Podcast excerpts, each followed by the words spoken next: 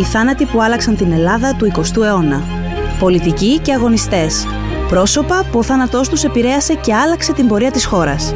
Οι συνέπειες, οι εξελίξεις, το μετά.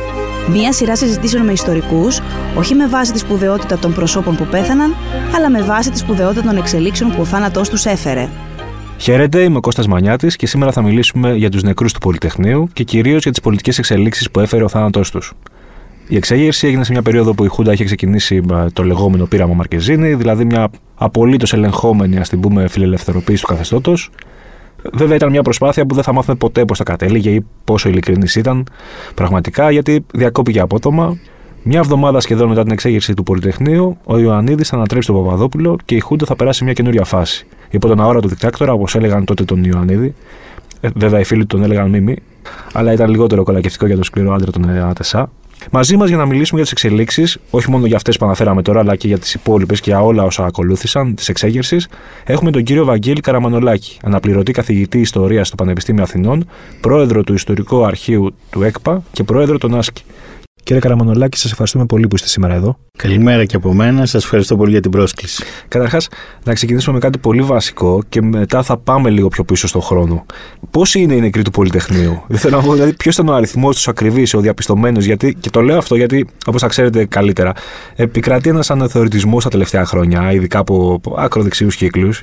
Και καλό είναι κάποια πράγματα να τα λέμε και να τα ξαναλέμε για να μην κερδίζουν και έδαφο. Αυτές οι γελιότητες, θα μου επιτρέψετε. Ή υπάρχουν και οι άλλες γελιότητες του τύπου μέσα στο Πολυτεχνείο δεν πέθανε κανείς, αλλά πέθαναν απ' έξω. Δηλαδή ότι έχει σημασία αν πέθανε ένα μέτρο μπροστά από την πύλη ή ένα μέτρο πίσω από την πύλη. Οπότε Ωραία, Μπορούμε να και στα δύο. για να μην δίνουμε πάτημα. Το ζήτημα του αριθμού των νεκρών του Πολυτεχνείου είναι ένα πραγματικό πρόβλημα, καθώς ε, δεν έχουμε στην πραγματικότητα ε, ακριβείς πληροφορίες. Όταν ε, τελειώνει η εξέγερση, η Χούντας στην αρχή θα πει ότι είναι 5 νεκροί, μετά θα τους ανεβάσει στους 15 και μετά θα ξεκινήσει μια διελκυστίνδα σε σχέση με το πόσοι είναι, με πολύ μεγάλους αριθμούς ή με άρνηση τελείως των νεκρών. Ε, αυτό που έχει σημασία σήμερα είναι ότι με, χάρη σε μια εμπεριστατωμένη έρευνα του Λεωνίδα Καλυβρετάκη στο Εθνικό Ίδρυμα Ερευνών, μπορούμε βεβαιότητα να πούμε ότι έχουμε 24 νεκρούς, απόρρια των γεγονότων του Πολυτεχνείου και βέβαια χιλιάδες τραυματισμένους για τους οποίους δεν έχουμε πληροφορίες. Και αν δεν κάνω λάθος, ε, αυτή η έρευνα μιλάει και για 16 ανώνυμους Μιλάει για 16 πιθανούς ανώνυμους οι οποίοι διερευνώνται. Είναι μια πολύ μεγάλη έρευνα χάρη στον Λεωνίδα Καλυβρετάκη η οποία προσπαθεί να, να ανοιχνεύσει μέσα από τα νοσοκομεία και τα λοιπά τους νεκρούς εκείνων των ημερών. Mm-hmm. Ας απαντήσω όμως και σε κάτι άλλο που ήδη είπατε. Ναι, δεν έχουμε νεκρούς μέσα στο Πολυτεχνείο και είναι λογικό γιατί η Χούντα δεν φοβήθηκε το Πολυτεχνείο ενώ με έναν τρόπο το ήλεγχε, ήταν περικυκλωμένο κτλ. Η Χούντα άρχισε να φοβάται από τη στιγμή που το Πολυτεχνείο άρχισε να παίρνει τα χαρακτηριστικά λαϊκής εξέγερσης, άρα άρχισε να έρχεται κόσμος από τις γειτονιές προς το Πολυτεχνείο. Αυτό προσπάθησε να εμποδίσει και τις δύο μέρες, και τη 16η και τη 17η, με, τους, με αυτές τις στρατιωτικές περιπόλους, με τους ελεύθερους σκοπευτές, με, τους, με αυτούς τους νεκρούς. Αυτός ήταν ο στόχος τους. Άρα θεωρώ τελείως βλακώδες το να συζητάει κανείς αν το Πολυτεχνείο είχε νεκρούς μέσα ή έξω. Και το έχουμε πει και πολύ επίσημα χείλη αυτό το επιχείρημα. Δεν θα σχολιάσω. λοιπόν, ωραία, να τα πάρουμε κάπως με τη σειρά, mm. γιατί γίνονταν και πολλά πράγματα παράλληλα τότε. Πριν την εξέγερση είχε ξεκινήσει το λεγόμενο πείραμα Μαρκεζίνη. Τι ήταν αυτό; Κοιτάξτε, η δικτατορία από το 1969 και μετά, από τη στιγμή δηλαδή που γίνει η αποπομπή τη από το Συμβούλιο της Ευρώπης, θα ακολουθήσει μια πολιτική η οποία θα θέλει να οδηγήσει υποτίθεται στη φιλελευθερωποίηση του καθεστώτος και σταδιακά στην επιστροφή στην πολιτική ζωή, κρατώντας όμως η ίδια έναν πολύ κεντρικό ρόλο.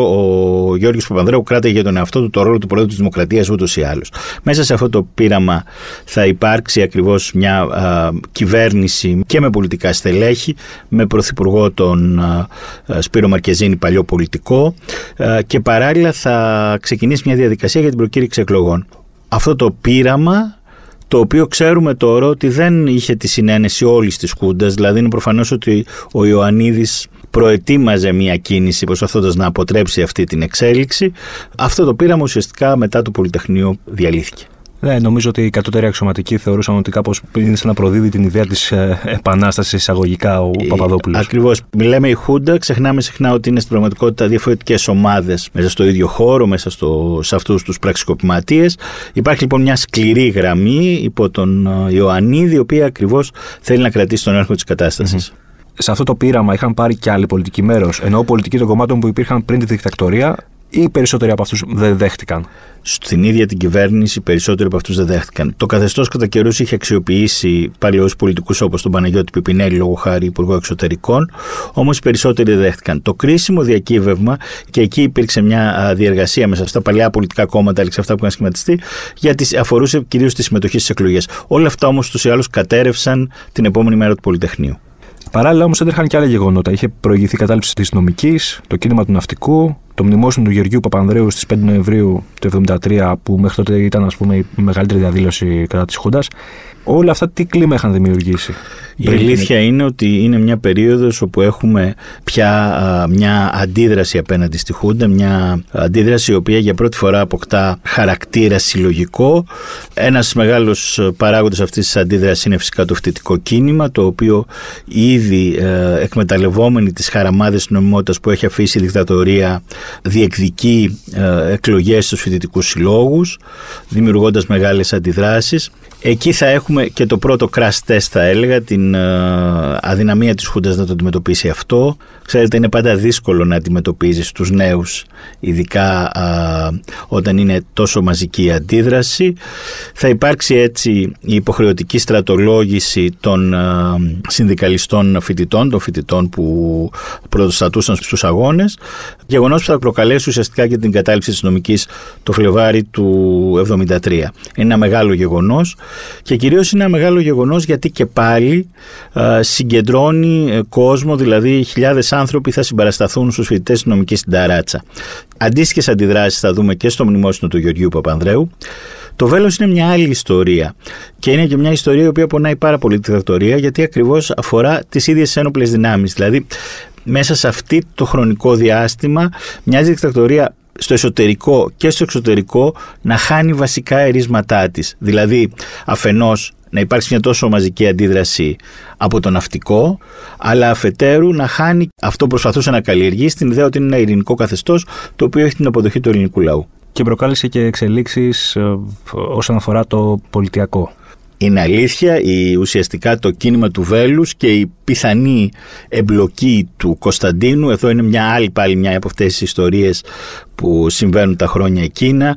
Ο Κωνσταντίνος αρνείται την εμπλοκή του, παρόλα αυτά είναι σαφές ότι έχει σχέση με τους κινηματίες, θα οδηγήσει ουσιαστικά στην κήρυξη της αβασίλευτης δημοκρατίας.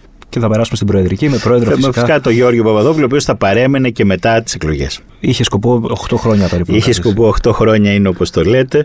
Είναι ενδιαφέρον αυτό το στοιχείο, δηλαδή είναι μια, ένας στρατιωτικό καθεστώς το οποίο δεν θέλει απλώς να δώσει τη σκητάλη, θέλει να παραμείνει απλώς με όρους που θα του επιτρέψουν να συνεχίσει να υπάρχει. Άρα με την εμπλοκή των πολιτικών. Ξέρετε, εμένα μου έκανε εντύπωση κάτι που διάβασα, ότι από τη μία υπήρχαν οι πολιτικοί που ήταν υπέρ των εκλογών, όπως ο Αβέροφ που τον αποκαλούσαν γεφυροποιό, υπήρχαν κάποιοι άλλοι που απλά κρατούσαν λίγο μία στάση αναμονής και υπήρχαν και κάποιοι άλλοι από την αριστερά. Αυτό μου έκανε τεράστια εντύπωση, οι οποίοι ήταν υπέρ, βέβαια με ένα δικό τους σκεπτικό, αλλά ήταν υπέρ των εκλογών και υπέρ του να πάρουν μέρος. Δεν ξέρω βέβαια αν θα μπορούσαν οι ίδιοι αριστεροί να πάρουν μέρος σε αυτές τις εκλογές, αλλά. Κοιτάξτε, είναι ένα γεγονός το οποίο δίχασε την αριστερά και κυρίως ε, είναι αλήθεια ότι τα πιο θετικά, ας πούμε, πιο θετικές ανταποκρίσεις στις εκλογές φέρχονταν μέσα από το κουκουέ εσωτερικού, το κόμμα το οποίο έχει δημιουργηθεί μετά τη διάσπαση του 68 στην ε, Ελλάδα. Δεν θέλω να επιχειρήσω να δικαιολογήσω αυτές τις φωνές. Σημειώνω απλώς ότι είναι μια περίοδος που η Χούντα είναι ακόμη πανίσχυρη. Και οι άνθρωποι αυτοί πιστεύουν ότι αυτό θα μπορούσε να είναι μια ειρηνική λύση σε μια χώρα η οποία λίγα χρόνια πριν έχει δοκιμάσει τον εμφύλιο. Θέλω να πω δηλαδή Προσωπικά δεν ξέρω, εκείνη, είναι πολύ δύσκολο να μιλάει κανείς για 50 χρόνια πια πίσω, αλλά είναι μια στάση η οποία όσο σήμερα μας φαίνεται προβληματική και είναι σε μεγάλο βαθμό, παρόλα αυτά είναι σε μια περίοδο διερώτησης για το τι θα γίνει ε, με το καθεστώς και επαναλαμβάνω και πάλι σε μια στιγμή που η Χούντα παρά το φοιτητικό κίνημα κτλ. είναι ακόμη πολύ ισχυρή. Άρα υπάρχει και αυτή η σκέψη για την ε, ομαλή, αυτό που θα λέγαμε για την ομαλή μετάβαση τον ομαλό εκδημοκρατισμό. Ακριβώς, για τον ομαλό εκδημοκρατισμό. Δεν είμαι καθόλου σίγουρος για το τι θα γινόταν. Mm-hmm. Άλλωστε, όπως είπα ήδη, ο Ιωαννίδης φαίνεται ότι προετοίμαζε πράγματα έτσι ή αλλιώς. Παρ' όλα αυτά, νομίζω ότι όλο αυτό θα πρέπει να το συζητήσουμε, να το αναλύσουμε πολιτικά, όχι όμως σε μια λογική του ποιος ήταν περισσότερο αριστερός ή λιγότερο αριστερός εκείνη τη στιγμή. ή περισσότερο, με περισσότερη αντιδιδακτορική διάθεση ή όχι. Αυτό είναι ένα debate που δεν θα τελειώσει ποτέ. Ναι. Γενικά. Ναι, ναι γιατί, γιατί όπως συμβαίνει πάντα, τα debate του παρελθόντος έρχονται να κουμπώσουν με το σήμερα. Οπότε πάλι κάπου θα ξαναφανεί. Ε, μου είπατε τώρα για τον Ιωαννίδη. Ο Ιωαννίδης πρέπει να προετοίμαζε το πραξικόπημα μάλλον από το καλοκαίρι, ίσως και νωριτερα Ε, ποια ήταν η σχέση του με τον Γιώργο Παπαδόπουλο και πριν τη δικτακτορία και κατά τη διάρκεια της; Κοιτάξτε, εγώ θα έλεγα το εξής, ότι υπάρχει μια γραμμή η οποία θέλει όλους αυτούς τους αξιωματικούς ως μια ομάδα λειτουργήσαν έτσι. Την ίδια στιγμή όμως υπάρχουν ανταγωνισμοί και κέντρα εξουσίας. Ο Παπαδόπουλος είναι σαφές ότι από το 68 και μετά παίρνει το πρώτο κεφάλι, ενώ προχωράει σιγά σιγά κτλ. Ο Ιωαννίδης έχει το δικό του κύκλο δεν ξέρω, δεν έχω τώρα αυτές στο μυαλό μου πώς είναι οι προσωπικές τους σχέσεις. Σε κάθε περίπτωση όμως είναι προφανές ότι έχουν διαφορετικές στρατηγικές και ότι ο Ιωαννίδης επιδιώκει να πια να κυβερνήσει εκείνος. Τη θεωρία ότι ο Ιωαννίδης ίσως να έφταιγε για το αιματοκύλισμα του στο Πολυτεχνείο, ότι αυτός το οργάνωσε για να βρει ευκαιρία να ρίξει τον Παπαδόπουλο, μπορούμε να την πάρουμε στα σοβαρά, ή είναι επίπεδου δεν υπήρχαν νεκροί στο Πολυτεχνείο, ή το άλλο που λένε ότι οι Αμερικανοί τα οργάνωσαν όλα. Είναι μια θεωρία τόσο αστεία, ή έχει κάποια βάση; Η ευθύνη των νεκρών του Πολυτεχνείου είναι συλλογική και αφορά τη Χούντα. Δηλαδή είναι λάθος κατά τη γνώμη μου να επιμερίζουμε, προφανώς σε πρόσωπα θα μπορούσαμε να επιμερίσουμε, είναι όμως μια συλλογική απόφαση, αδυναμία του καθεστώτος εκείνη τη στιγμή να ελέγξει την κατάσταση. Και η απόφασή του να κάνει αυτό που δεν είχε κάνει τα προηγούμενα χρόνια, δηλαδή να λειτουργήσει ακριβώς με τα τάγκς, με τους νεκρούς κλπ. Είναι λάθος να προσωποποιήσουμε αυτή την ευθύνη. Αμέσως μετά τους νεκρούς, αμέσως μετά τις δολοφονίες της 17 Νοέμβρη, τι ακολούθησε εκείνο το διάστημα μέχρι τις 25 Νοεμβρίου που ο Ιωαννίδης έξι τον Παπαδόπουλο; Δηλαδή, θα ήθελα να πούμε τις άμεσες εξελίξεις ανάμεσα από το 17 Νοεμβρίου με 25 Νοεμβρίου. Η εξέγερση του Πολυτεχνείου και το τέλος της σήμαινε ουσιαστικά τη διάλυση του πειράματος της φιλελευθερωποίησης όπως έχει ξεκινήσει από το 70. Έχουμε μέσω στρατιωτικό νόμο, έχουμε συλλήψεις και έχουμε γενικά μια χούντα η οποία φαίνεται να ξαναγυρίζει στις πρώτες μέρες του 67. Δηλαδή, με ένα πολύ αυστηρό, με, με ρυθμίσεις κυκλοφορίας, με προληπτική λογοκρισία με όλα τα μέτρα εκείνα που είχαν με έναν τρόπο στο πλαίσιο της φιλελευθεροποίησης αποσυρθεί, τώρα εμφανίζονται μια πολύ μεγαλύτερη ένταση και βία. Από την ημέρα που παίρνει την εξουσία ο Ιωαννίδης μέχρι την ημέρα που πέφτει η Χούντα οριστικά, τι εξελίξεις έχουμε; Κοιτάξτε, αυτό είναι, είναι μια πολύ ενδιαφέρουσα περίοδος, την οποία δεν έχουμε μελετήσει. Δηλαδή, αντιμετωπίζοντα την κυρίως ως τον προθάλαμο της μεταπολίτευσης, δεν έχουμε μελετήσει. Αυτό που είναι πολύ ενδιαφέρον, μιλώντας με ανθρώπους της εποχής και μεταφέροντας την εμπειρία εκείνων των ημερών, η δική τους εμπειρία είναι μια εμπειρία πάρα πολύ μαύρη θα έλεγα. Δηλαδή είναι ένα πολύ σκληρό καθεστώς το οποίο δεν δημιουργεί καμιά ελπίδα για το τι μπορεί να γίνει. Είναι πολύ ενδιαφέρον δηλαδή ότι ενώ στο μυαλό μας και δικαίως το Πολυτεχνείο σηματοδοτεί το δρόμο προς τη μεταπολίτευση, την ίδια στιγμή η κατάσταση που επικρατεί αμέσως μετά, με πάρα πολλές συλλήψεις τελεχών, με μια πολύ έτσι ζωντανή παρουσία του στρατού, δημιουργεί ένα κλίμα αρνητικό σε αυτούς τους ανθρώπους. Οπότε εδώ έρχεται και το κλασικό ερώτημα, αν η Χούντα έπεσε από το Πολυτεχνείο ή από την Κύπρο; Είναι ένα ενδιαφέρον ερώτημα που κάθε φορά ακούγεται. Η Χούντα είναι σαφές ότι έπεσε από την Κύπρο. Εννοώ, έπεσε από μια πραγματική τραγωδία, μια εθνική τραγωδία και κυρίως από την αδυναμία ενός στρατιωτικού καθεστώτος να προστατεύσει στρατιωτικά τους κατοίκους να μην επιτρέψει να συμβεί αυτό. Δηλαδή θέλω να πω ότι εκεί ήταν η πλήρης αποτυχία του ίδιου του, του στρατιωτικού ας πούμε καθεστώτος. Η Χούντα έπεσε από την Κύπρο, αλλά δεν μπορεί κανείς να μην σκεφτεί τη σημασία που είχε το Πολυτεχνείο για αυτή την εξέλιξη. Το Πολυτεχνείο και οι νεκροί τους σηματοδοτούν μια σειρά από πράγματα. Πρώτον, τη διάλυση του μύθου ότι η Χούντα είναι ένα ελληνικό καθεστώς. Ποτέ δεν ήταν ακριβώς ένα ελληνικό καθεστώς. Ήδη όταν ξεσπά έχουμε τους πρώτους νεκρούς και συνέχεια και άλλους. Όμως ε, ε, το Πολυτεχνείο είναι η μεγαλύτερη απόδειξη ότι ακριβώς αυτό δεν υπάρχει. Το δεύτερο στοιχείο είναι ότι αυτό κοστίζει πάρα πολύ στη Χούντα προφανώς στη διεθνή εικόνα της. Αμέσως μετά το Πολυτεχνείο έχουμε πολύ μεγάλες διαδηλώσεις σε όλη την Ευρώπη, έχουμε διαμαρτυρίες και παράλληλα έχουμε πια και ένα αριάκι αίματος που χωρίζει τη Χούντα από τον ελληνικό λαό. Και νομίζω ότι αυτό είναι καταλητικό για να δούμε μετά το γεγονός ότι έχουμε τις δίκες εναντίον του καθεστώτος. Θυμίζω τις πρώτες δίκες που έγιναν ποτέ για δικτάτορες σε όλο τον κόσμο. Ενώ πρώτες δίκες που γίνονται από ένα δημοκρατικό καθεστώς, κανονικές δίκες απέναντι σε ένα δικτατορικό καθεστώς. Όλες οι υπόλοιπες ήταν δηλαδή ή θα είχε φύγει ο δικτάκτορας Ή θα είχε φύγει ο δηλαδή θα είχαν, είχαν διάφορες τέτοιες ιστορίες ή θα είχε γίνει ομαλή μετάβαση. Mm-hmm. Εδώ έχουμε δίκες οι οποίες μάλιστα θα καταλήξουν και σε θανατικές ποινές που βέβαια θα μετατραπούν σε ισόβια και όλα όσα ξέρουμε.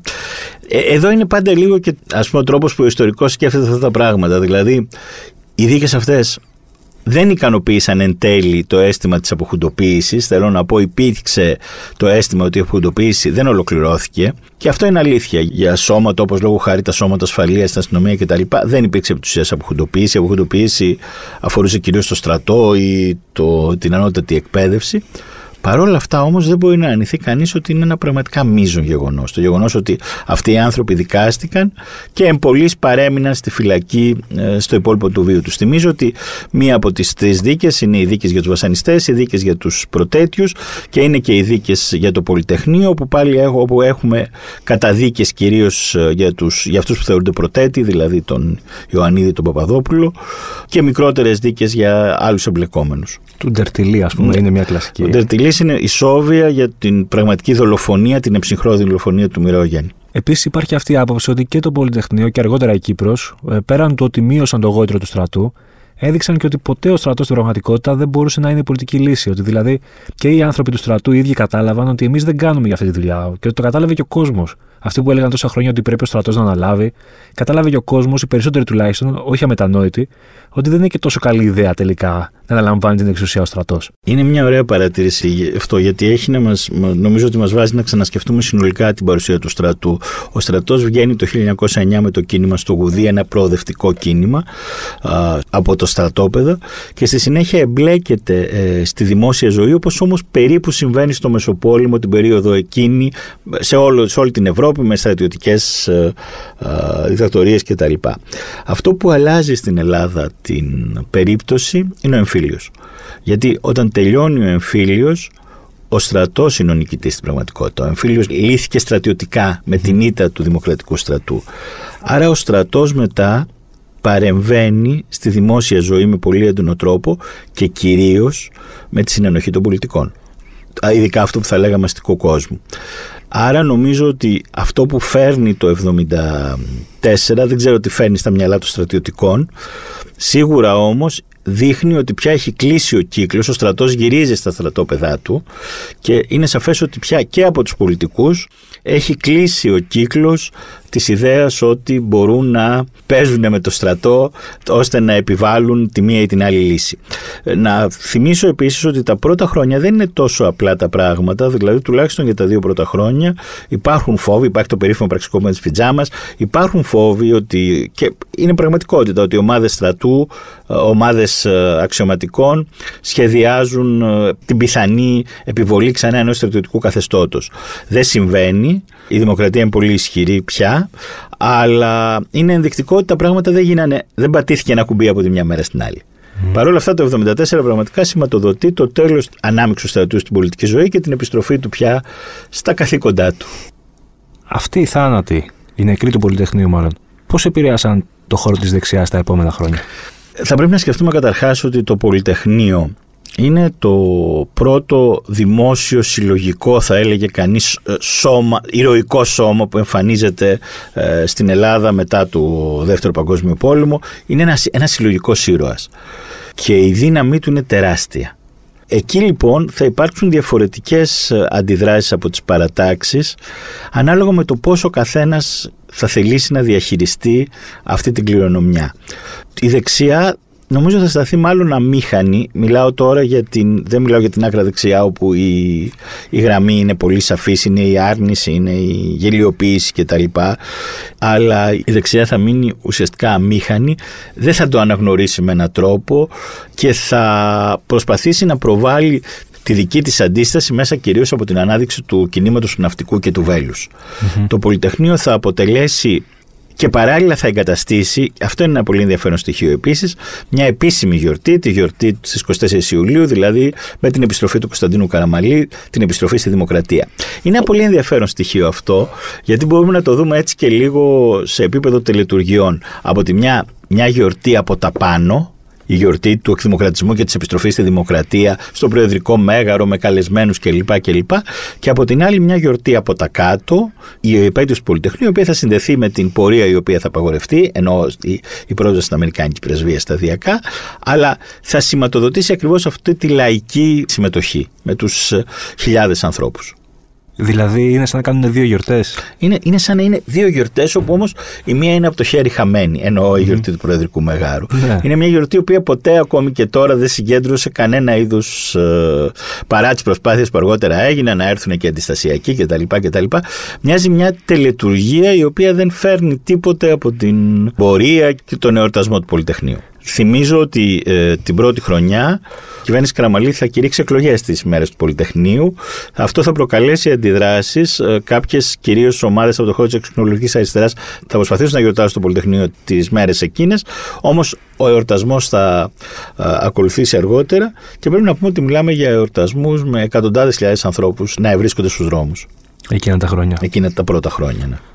Οπότε αυτές οι δύο γιορτές θα έπρεπε να λειτουργούν συμπληρωματικά, αλλά στην πραγματικότητα ε, η μία είναι εντελώς ε, τυπική και αφορά λίγους. Η μία τελικά, παρόλο που έγιναν και κάποιες προσπάθειες κάποια στιγμή να έχει και από την αριστερά να έχει μια πιο μαζική με γιορτές ε, στους δρόμους κτλ. Ναι, εδώ είναι το, αυτή ακριβώς η διαφορά του από τα πάνω και από τα κάτω. Το Πολυτεχνείο ε, για λόγους ακριβώς που έχουν να κάνουν με τη θυσία των ε, ανθρώπων που, ήταν, που σκοτώθηκαν τις μέρες εκείνες με την αίσθηση που υπήρχε τα παιδιά μας κλπ. Είναι μια επέτειος που κινητοποιεί τον κόσμο από τα κάτω. Και όχι τον αστικό κόσμο που τον κινητοποιεί κυρίως ε, Εντάξει, δεν ξέρω ποιος είναι Δεν ξέρω ποια θα χρησιμοποιήσω τον οραστικό κόσμο μιλώντας για το 1975. Είναι σαφές όμως ότι αυτό που. τη γιορτή του Ιουλίου είναι μια γιορτή που αφορά αυτό που θα λέγαμε το πολιτικό προσωπικό ή κάποια συγκεκριμένα εκ των πραγμάτων, καθώς απευθύνεται σε μια πολύ πιο μικρή κοινότητα ανθρώπων.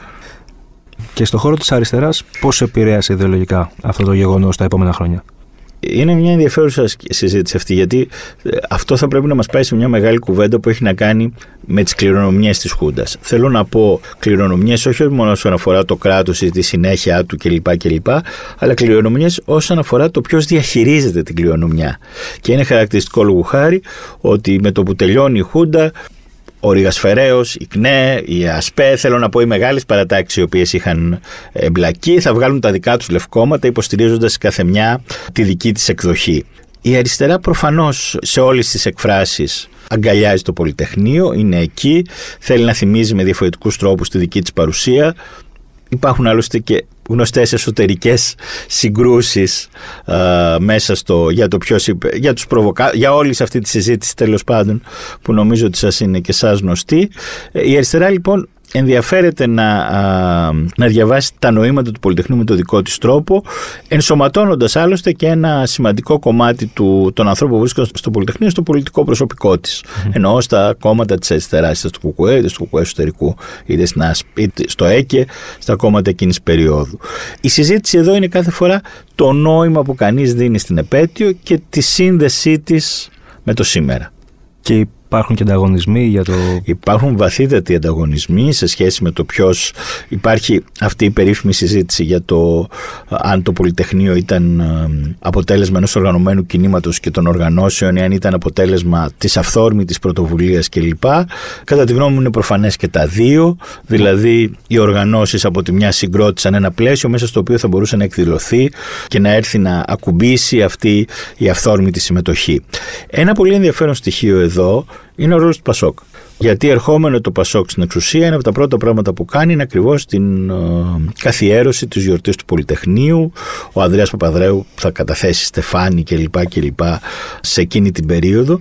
Είναι πολύ ενδιαφέρον αυτό το στοιχείο γιατί αυτό που συμβαίνει κάθε φορά που, αλλά αυτό το ξέρουμε έτσι κι αλλιώς στον τρόπο που συγκροτεί τη συλλογική μνήμη, όσο ένα γεγονός συμβολοποιείται και αρχίζει να αποτελεί στοιχείο μιας ε, ε συνολικής ας πούμε της κοινωνίας ευρύτερα, όλο και πιο πολύ χάνει τα ιδιαίτερα χαρακτηριστικά του και αποκτά μια άλλη φυσιογνωμία. Δηλαδή μέσα από τον λόγο του Πασόκ και τα λοιπά, το Πολυτεχνείο μετατρέπεται σταδιακά στο σύμβολο αντίστασης όλων των Ελλήνων απέναντι στη Χούντα. Χάνει θα έλεγε κανείς μια σειρά από αριστερά χαρακτηριστικά που είχε.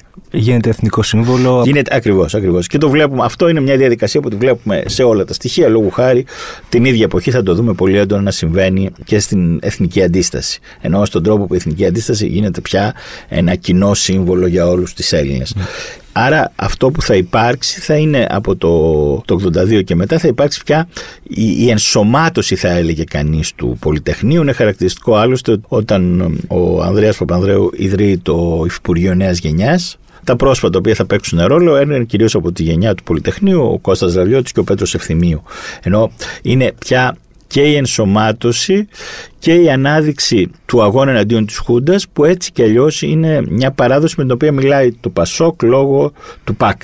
Ενώ θα πρέπει κάθε φορά να βλέπουμε αυτές τις κινήσεις και στο συμβολικό τους αλλά και στο πραγματικά πολιτικό τους. Θυμίζω ότι είναι η περίοδος που για πρώτη φορά η κυβέρνηση δίνει το δικαίωμα να ψηφίσουν στα 18 οι νέοι. Άρα ενδιαφέρει το Πασόκ εκείνη την περίοδο να δείξει ότι είναι ο συνεχιστής, ο κλειονόμος του Πολυτεχνείου. Αυτό ήθελα να σας πω ότι το ίδιο πράγμα κάποια στιγμή προσπάθησε να κάνει και με το ΕΑΜ. Ακριβώς. Και το ίδιο προσπάθησε δηλαδή να κάνει και με το Πολυτεχνείο. Δεν λέω, δεν θα πω την κακή λέξη καπηλευτή, γιατί όντως είχαν σχέση αυτοί νομίζω, οι άνθρωποι. Καταρχάς, νομίζω κακή... ότι ο όρος καπηλευτή είναι ένας όρος προβληματικός. Ναι, Πρώτον, γιατί ένα σημαντικό προσωπικό από τους ανθρώπους που είχαν συμμετάσχει και στα δύο μείζωνα αυτά γεγονότα, στι δύο μείζονε αυτές περιόδους, έχει ενταχθεί όντως το Πασόκ. Ναι. Δεν είναι ψέμα αυτό. Δεύτερον, ε, το Πασόκ ακριβώς επειδή δεν είναι, τουλάχιστον για την περίοδο 1981, είναι ένα κόμμα που ανήκει στην αριστερά είναι προφανές αυτό κατά τη γνώμη μου. Αλλά από την άλλη μεριά δεν θέλει, δεν, δεν κουβαλάει πάνω του τις κληρονομιές της αριστεράς λόγω χάρη τον εμφύλιο. Μπορεί πολύ πιο εύκολα να οδηγείται σε μια επιλεκτική ανάγνωση και επιλεκτική ενσωμάτωση των πραγμάτων εκείνων που του δίνουν το ίδιο δύναμη και παράλληλα δεν του δίνουν βάρος. Δηλαδή μπορεί να καταγγέλει τον εμφύλιο, αλλά να ενσωματώνει την αντίσταση και το Πολυτεχνείο. μέχρι το σημείο που το συμφέρει. Μέχρι το... Αυτό όμως συμβαίνει με όλες τις πολιτικές δυνάμεις. δεν το λέω για να δικαιολογήσω. Ε, αλλά θέλω να πω ότι. Δεν το λέω για να δικαιολογήσω, άλλο το Πασόκ ακολούθησε τη δική του πορεία που την ξέρουμε. Αλλά θέλω να πω ότι την περίοδο εκείνη για την οποία συζητάμε, δηλαδή για τη δεκαετία του 80 κυρίως, η ενσωμάτωση όλων αυτών των ε, στοιχείων, όλων αυτών των παραδόσεων και των κληρονομιών από το Πασόκ και η συμβολοποίησή τους και η ένταξή τους πια στο εθνικό αφήγημα δεν μπορεί να είναι ένα πολύ θετικό στοιχείο. Ενώ θετικό στοιχείο για την πορεία αυτής της χώρας, διότι πραγματικά έδινε ξανά φωνή σε εκατομμύρια ανθρώπους που στην περίοδο από το 50 μέχρι το 74 την είχαν στερηθεί.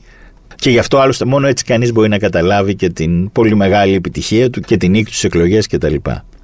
Άρα συμμερίζεστε αυτή την άποψη ότι έδωσε φωνή στους ιτημένους του εμφυλίου ή είναι κάπως πολύ περιοριστικό αυτό; Κοιτάξτε, οι ιτημένοι του εμφυλίου το 80 δεν είναι πια οι ιτημένοι του εμφυλίου. Έχουν εμφανιστεί, είμαστε κάποια χρόνια μετά, έχουν εμφανιστεί καινούργια στρώματα α, τα οποία α, θέλουν και εκείνοι να έχουν τη, αυτό που λέγαμε μικρομεσαία στρώματα κλπ. κλπ. Όμως, ότι πραγματικά το Πασόκ της περίοδου 81-85 παίρνει μια σειρά από ριζοσπαστικά μέτρα τα οποία ενσωματώνουν αυτούς τους ανθρώπους είναι γεγονός. Επιτρέψτε μου να σας πω κάτι, στην, να πω κάτι γενικότερο. Στην Ελλάδα ουσιαστικά καταφέραμε με έναν τρόπο στη μεταπολίτευση με όλα τα προβλήματα που υπάρχουν και τους αποκλεισμούς, παρόλα αυτά έναν κόσμο αυτό το διχασμένο κόσμο με έναν τρόπο να κλείσει αυτός ο διχασμός ειρηνικά. Και αυτό είναι ένα μεγάλο γεγονός. Δηλαδή, και εκεί θα διέκρινα τρεις πολύ μεγάλες στιγμές. Το 1974 την αγνώση του Κομμουνιστικού Κόμματος και την κατάρριξη της μοναρχίας.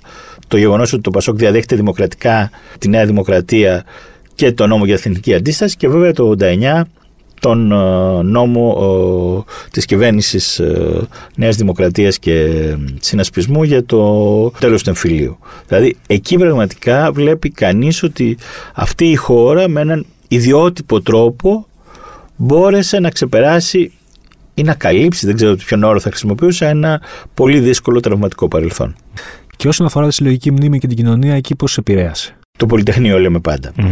Θα ήθελα να σκεφτείτε και το λέω κυρίως σκεπτόμενος και τους παλιότερους και τους ε, ακροατές μας και τις ακροατές που είναι μεγαλύτερη ηλικία, τον τρόπο που αντιμετωπίζαμε λόγω χάρη τι καταλήψει το 70 ή το 80 και πώς αντιμετωπίζονται σήμερα. Θέλω να πω ότι το Πολυτεχνείο αφήνει και μια κληρονομιά ενός ρεπερτορίου δράσεων, πορείες κλπ. Καταλήψεις και τέτοια πράγματα. Και παράλληλα αφήνει πίσω του και μια γενιά είναι πολύ ενδιαφέρον λοιπόν να δει κανείς πως ε, αυτή η γενιά που τις δύο πρώτες δεκαετίες μετά την μεταπολίτευση ήταν ας πούμε η χρυσή ελπίδα σταδιακά μεταβάλλεται ε, σε ένα βάρος, σε μια διεφθαρμένη γενιά κλπ. Δεν είναι ελληνικό φαινόμενο, θα το δούμε και στη Γαλλία λόγω χάρη με το Μάιο του 68. Παρ' όλα αυτά θα έλεγα ότι ακόμη και σήμερα το Πολυτεχνείο διατηρεί ένα πολύ ψηλό συμβολικό φορτίο ε, για την ελληνική κοινωνία. Ε, εννοώ ότι τα νοήματά του, ή τα πράγματα που προέταξαν στον αγώνα τους οι φοιτητές και οι φοιτήτρε, αλλά και οι άνθρωποι που τους συμπαραστάθηκαν, κατά τη γνώμη μου έχουν ακόμα ένα υψηλό συμβολικό φορτίο. Δηλαδή σε σχέση με το... Ξέρετε, οι γιορτές είναι καταδικασμένες να είναι τετριμένες ενώ όσο θεσμοποιούνται και περνάει ο καιρός, γίνονται όλο και πιο βαρετές με έναν τρόπο. Το Πολυτεχνείο νομίζω ότι είναι η γιορτή εκείνη που ακόμη διατηρεί μια, μια δύναμη. Η αλήθεια είναι ότι ακόμα και στο σχολείο, αν προσπαθήσω να θυμηθώ δηλαδή, τη γιορτή του Πολυτεχνείου, ήταν η μόνη που είχε έτσι, ένα νεανικό πρόσημο. Mm-hmm. Μπορούσαμε να ακούσουμε και ένα τραγούδι που να μην είναι εμβατήριο. Θυμάμαι ότι εκεί είχα ακούσει για πρώτη φορά τη συγκέντρωση της ΕΦΕ του Σαββόπουλου. Είστε νεότερό μου και οπότε πρέπει να σας πω ότι επειδή έχω ζήσει το. Επειδή ήμουν στο σχολείο το 81, η γιορτή του Πολυτεχνείου μετά την ε, έλευση του Πασόκ ας πούμε ήταν ένα, ένα από τα γεγονότα που θυμάμαι πάντα με πάρα πολύ συγκίνηση όπως θυμάμαι πια και την νομιμοποίηση στην περίοδο του, τη δεκαετία του 70 κατεβαίναμε φεύγαμε από το σχολείο και κατεβαίναμε γιατί δεν επιτρεπότανε. Το γεγονός ότι ξαφνικά αυτό πια γίνεται γιορτή, γίνεται επίσημη γιορτή, ήταν ένα μείζον γεγονός για μας. Mm-hmm. Οπότε, με βάση αυτά που έχουμε πει, θα μπορούσε να πει κάποιος ε, κακοπροαίρετος και κυρίως από το χώρο της άκρας δεξιάς, ότι το Πολυτεχνείο δεν λειτουργήσε και τόσο θετικά από τη στιγμή που έφερε τον Ιωαννίδη και ο Ιωαννίδης έφερε με τη σειρά του την τραγωδία της Κύπρου. Η κριτική για το τι πραγματικά έχει προσφέρει το Πολυτεχνείο είναι μια μεγάλη συζήτηση η οποία πρέπει να πω ότι επέστρεψε στα χρόνια της κρίσης με μια πια πολύ μεγάλη αμφισβήτηση του ίδιου του ρόλου του Πολυτεχνείου κυρίως σε σχέση με το εάν θα εξασφάλιζε, με το εάν ανέκοψε τη φιλελευθερωποίηση και ουσιαστικά όπως είπατε σωστά οδήγησε στην Κύπρο. Είμαι βαθύτατα αρνητικός και θα έλεγα και ενοχλημένος με αυτή τη συζήτηση και μια συζήτηση δηλαδή η οποία προσπαθεί να βγάλει συμπεράσματα για μια εξέγεση, ένα τέτοιο χαρακτήρα και είδους εξέγεση. Παρόλα αυτά, αν κανείς θέλει να απαντήσει σοβαρά σε αυτές τις κριτικές οι οποίες ακούγονται, νομίζω ότι θα έπρεπε να επισημάνει όπως ήδη είπαμε ότι η παρέμβαση Ιωαννίδη προετοιμάζονταν και άρα το Πολυτεχνείο μπορεί να λειτουργήσει ως καταλήτης αλλά δεν δεν ήταν εκείνο που προκάλεσε την έλευση του Ιωαννίδη. Σε κάθε περίπτωση το Πολυτεχνείο ήταν μια πολύ μεγάλη δημοκρατική στιγμή. Και αυτό νομίζω ότι είναι κάτι το οποίο δεν μπορούμε να αγνοούμε ούτε να μην καταλαβαίνουμε τη σημασία του. Οι κριτικές που ακούστηκαν εκ των υστέρων, οι κριτικές για τη γενιά του, άλλωστε θα μπορούσαμε με πολύ ενδιαφέροντα τρόπο να συζητήσουμε το τι σημαίνει αυτή η γενιά, ποια είναι η γενιά του Πολυτεχνείου. Η γενιά του Πολυτεχνείου είναι οι χιλιάδες άνθρωποι που βρέθηκαν στους δρόμους εκείνη την ημέρα, οι χιλιάδες φοιτητές, χιλιάδες αλλά και στην πραγματικότητα και πολύ λίγοι σε σχέση με έναν πληθυσμό ο οποίος για χρόνια ανεχόταν ή φοβόταν τη Χούντα. Δηλαδή θέλω να πω ότι το Πολυτεχνείο ουσιαστικά ήταν μια τέτοια φωνή δημοκρατικής αντίστασης την οποία κανείς δεν μπορεί να αγνοήσει ούτε κατά τη γνώμη μου κανείς μπορεί να κατηγορήσει με τέτοια στοιχεία αμαυρώνοντάς του. Κάτι προσωπικό, εσείς τόσα χρόνια ασχολούμενος με το γεγονός Έχετε ποτέ συναντήσει κάποιο συγγενή νεκρού του Πολυτεχνείου; Ίσως σε κάποια εκδήλωση, σε κάποια ομιλία; Προφανώς σε κάποια έρευνα; Ναι, δεν, δεν έχω κάτι. Είναι ωραία η ερώτηση. Νομίζω πως όχι. Όσο θυμάμαι, όχι. Ε, έχω συναντήσει όμως πολλούς από, και συναντώ πολλούς από τους ε, ανθρώπους που συμμετείχαν στα γεγονότα του Πολυτεχνείου και πρέπει να πω ότι ε, δεν μιλάω τώρα για τα γνωστά στελέχη τους ανθρώπους που ξέρουμε, μιλάω για ανθρώπους οι οποίοι συμμετείχαν στο Πολυτεχνείο, μπορεί να τραυματίστηκαν και οι οποίοι στη συνέχεια μάζεψαν ας πούμε τις αναμνήσεις τους και τον εαυτό τους και προχώρησαν τη ζωή τους πολλοί από αυτούς κάνοντας άλλα πράγματα χωρίς να μνημονεύουν καθόλου το Πολυτεχνείο και πρέπει να πω ότι κάθε φορά με συγκλονίζει το τι σήμαινε η εμπειρία για αυτούς τους ανθρώπους, πόσο άνοιξε τους ορίζοντές τους. Είναι από τα πράγματα που πραγματικά με συγκλονίζουν ακόμη και σήμερα. Νομίζω ότι το Πολυτεχνείο υπήρξε μια μοναδική εμπειρία που σημάδεψε πιστεύω όλους όσους και όσοι συμμετείχαν. Και μια και λέγαμε για την Κύπρο, κανείς δεν μπορεί να πει με βεβαιότητα ότι Κάποιους μήνες αργότερα δεν θα έκανε και ο Παπαδόπουλος ίσως ε, ένα πραξικό βήμα. Κοιτάξτε, ξέρουμε από την αρχή ήδη ότι το ζήτημα της Κύπρου υπάρχει ήδη από τις πρώτες στιγμές στην Χούντα. Εδώ εμπλέκονται διάφορα, διάφορα σύρματα, θα έλεγε κανείς, που έχουν να κάνουν και με το Μακάριο, με την Αμερικάνικη εναντίωση στο Μακάριο κτλ. Είναι προφανές ότι όλο αυτό το ξέσπασμα και η ιδέα ότι θα μπορούσε. Αυτό που σε σοκάρει πια είναι η ιδέα όταν καταλαβαίνεις, ας πούμε, πόσο ελαφρόμυαλοι εντό εισαγωγικών ήταν οι δικτάτορες, πιστεύοντας ότι όλο αυτό θα ήταν κάτι τόσο απλό. Δεν ήταν καθόλου Και προκάλεσε ό,τι προκάλεσε.